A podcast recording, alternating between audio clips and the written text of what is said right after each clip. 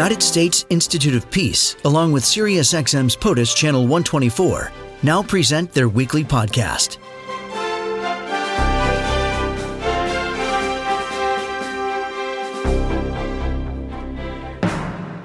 We have seen over the last 10 years, as we sort of reassess where we are at the end of this decade, the rise of things like, for example, the Arab Spring. And more recently, we've seen protests in Hong Kong, for example, more protests in India. The question is whether or not there are some givens about demonstrations and protest movements. Well, our next guest, along with her colleague, Adam Gallagher, Maria Stephan, has put together a list of myths about protest movements Maria is the United States Institute of Peace Director of Nonviolent Action, tweeting at Maria J. Stephan, S T E P H A N. Maria Stephan, welcome. Thank you for being on POTUS today.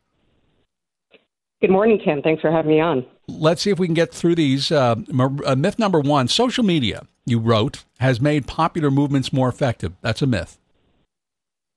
Yeah, well, social media has definitely contributed to the explosion of protests that we've seen around the world, certainly this past year you know, Lebanon, Iraq, Sudan, Algeria, Chile, Hong Kong, Colombia. Um, you know, there's been a, a resurgence of protests happening around the world.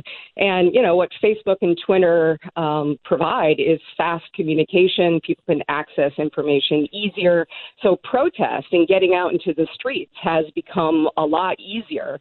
Um, but we're making the argument that that has not necessarily translated into more effective movements, uh, which, as we know, require lots of organization, uh, relationship building, trust building, leadership, and these are these are qualities and attributes that social media um, don't always support. Yeah, we, we've seen that before. People think by sending a tweet or a hashtag that all of a sudden they've done their part, and it doesn't usually turn out that way, right? That's right. That's right. Yeah. No, and movements um, are based on people and large collective action and um, structures and organizations. You look at uh, the protests in Sudan that ultimately led to the ouster of the 30 year dictator Omar Bashir. This was a movement that faced um, mass, brutal repression by state and non state uh, forces, security forces. And it was able to survive because it had such an extensive network of grassroots uh, organizations, neighborhood committees, professional associations who provided kind of the, the grassroots backbone for the movement that allowed it to remain resilient.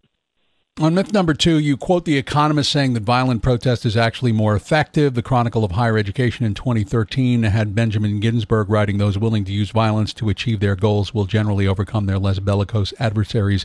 But your myth is that nonviolent resistance is useless against certain foes. Explain.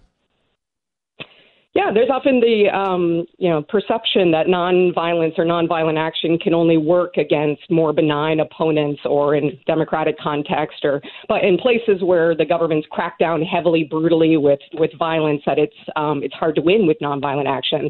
And in fact, the research, um, including some research that I've conducted with a colleague Erica Chenoweth, has found that nonviolent resistance has often emerged and succeeded in places where we would think it would fail.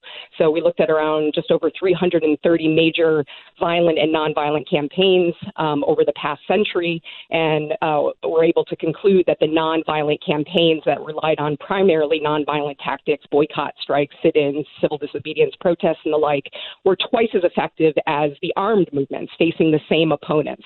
So nonviolent resistance can prevail even against uh, these very difficult uh, opponents. Maria Stephan, United States Institute of Peace Director of Nonviolent Action, with us discussing the five myths about protest movements. Myth number three nonviolent movements require charismatic leaders. We do tend to think of people and associate them with movements, as you point out in the piece, like Walesa in Poland, for example. But that's a myth, you say. Well, certainly when we think of the iconic uh, nonviolent struggles historically, uh, Mahatma Gandhi and the Indian independence movement, Martin Luther King civil rights movement, um, you know, they they are they play outsized roles in these movements. Um, but but movements don't rely on single leaders, and and single leaders and charismatic leaders bring a lot of risk with them. Over reliance on single leaders can kind of undermine um, the power of a movement. Um, if those leaders get arrested or detained or the like, that can kind of, um, you know, um, undermine the movement, its ability to go forward. Um, leadership matters, though, and and what we're seeing today in places like Chile and Sudan and Hong Kong is that these movements are very leaderful. Let's say so they've got a lot of leaders taking action in decentralized networks, and so the important thing is that there's leadership structures and people are able to take decisions and actions, but movements are able to, you know, survive, endure through these decentralized, leaderful uh, structures um, in a way that, you know, may challenge the prevailing assumptions about why movements succeed. Let's get to myth number four. And I was thinking specifically of Hong Kong in this case. The myth is that popular movements are all about street demonstrations. We've seen a lot of that in Hong Kong, but it doesn't appear clear at this point that this is going to result in changes. Talk about that myth. Yeah, street protests. I mean, they're a, they're a you know a really important, powerful tactic of nonviolent resistance. Getting out into the streets, challenging authority, being visible allows people to see that other people are dissenting and kind of join. So protests are important, but we know that protests are also vulnerable to repression. Bringing large numbers of people together um, can make them you know vulnerable to state violence. And you know movements succeed when they involve lots of different types of tactics. That can involve different types of people uh, that have varying risk levels, different skills and abilities. And so, you know, you think of some of the most powerful nonviolent tactics out there, and there are thousands, by the way. It's very hard to exhaust the nonviolent arsenal. But you think of some of the most powerful tactics consumer boycotts, labor strikes. Um, and these are, you know, these don't involve confrontations with security forces, these involve people you know, refusing to obey, not cooperating, withholding their pain power. These are all like really powerful tactics in nonviolent movements. So over reliance on single tactics is usually a bad thing for movements. Being able to alternate and bring in these different methods of dissent makes movements more resilient to repression um, and helps get a lot of more people involved. Maria Stephan with the United States Institute of Peace. She is Director of Nonviolent Action. Let's talk about myth number five. Protesters are fighting for progressive goals. Sometimes, but this is certainly not an exclusive goal for protesters, I guess.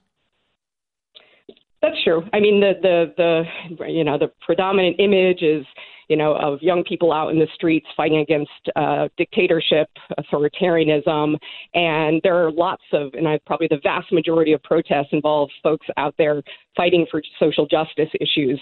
But we know that, you know, other people have discovered nonviolent tactics and civil resistance uh, methods. And, you know, nativists, chauvinists, white supremacists, we've seen a lot of far right rallies um, in Europe, in Germany, in Poland, in this country. So people are using the marches, the demonstrations, the sit ins, uh, the boycotts, all of these uh, tactics can really be used for so called good or bad goals. Um, so, yeah, this is not a, a method of resistance that, that is exclusive to one type of people.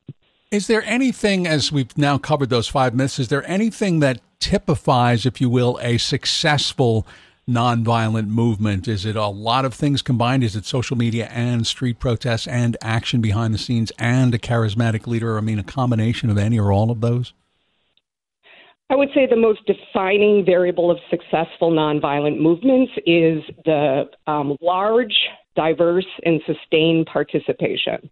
So, mass movements have lots of people from different segments of society, youth tend to be in the forefront, um, as we've seen in places around the world. But when they're joined by religious leaders, women, um, elderly, uh, disabled, so movements are bringing lots of different people um, who have, you know, different uh, sources of power, skills, and the like that are able to sustain their participation over time. So this is where the organization comes in. It's not just about one mass street rally or demonstration or one click or tweet, as you say.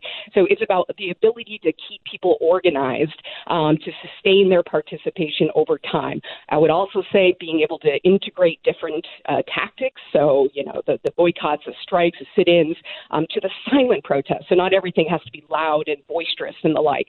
So being able to kind of mix it up tactically, um, uh, but the large, sustained, diverse participation is really, really key for successful movements. We will leave it there, but for people who want to refer to the piece, it's the five myths about protest movements. You can find it in the Washington Post. Maria, thank you for joining us on POTUS today. Thanks very much.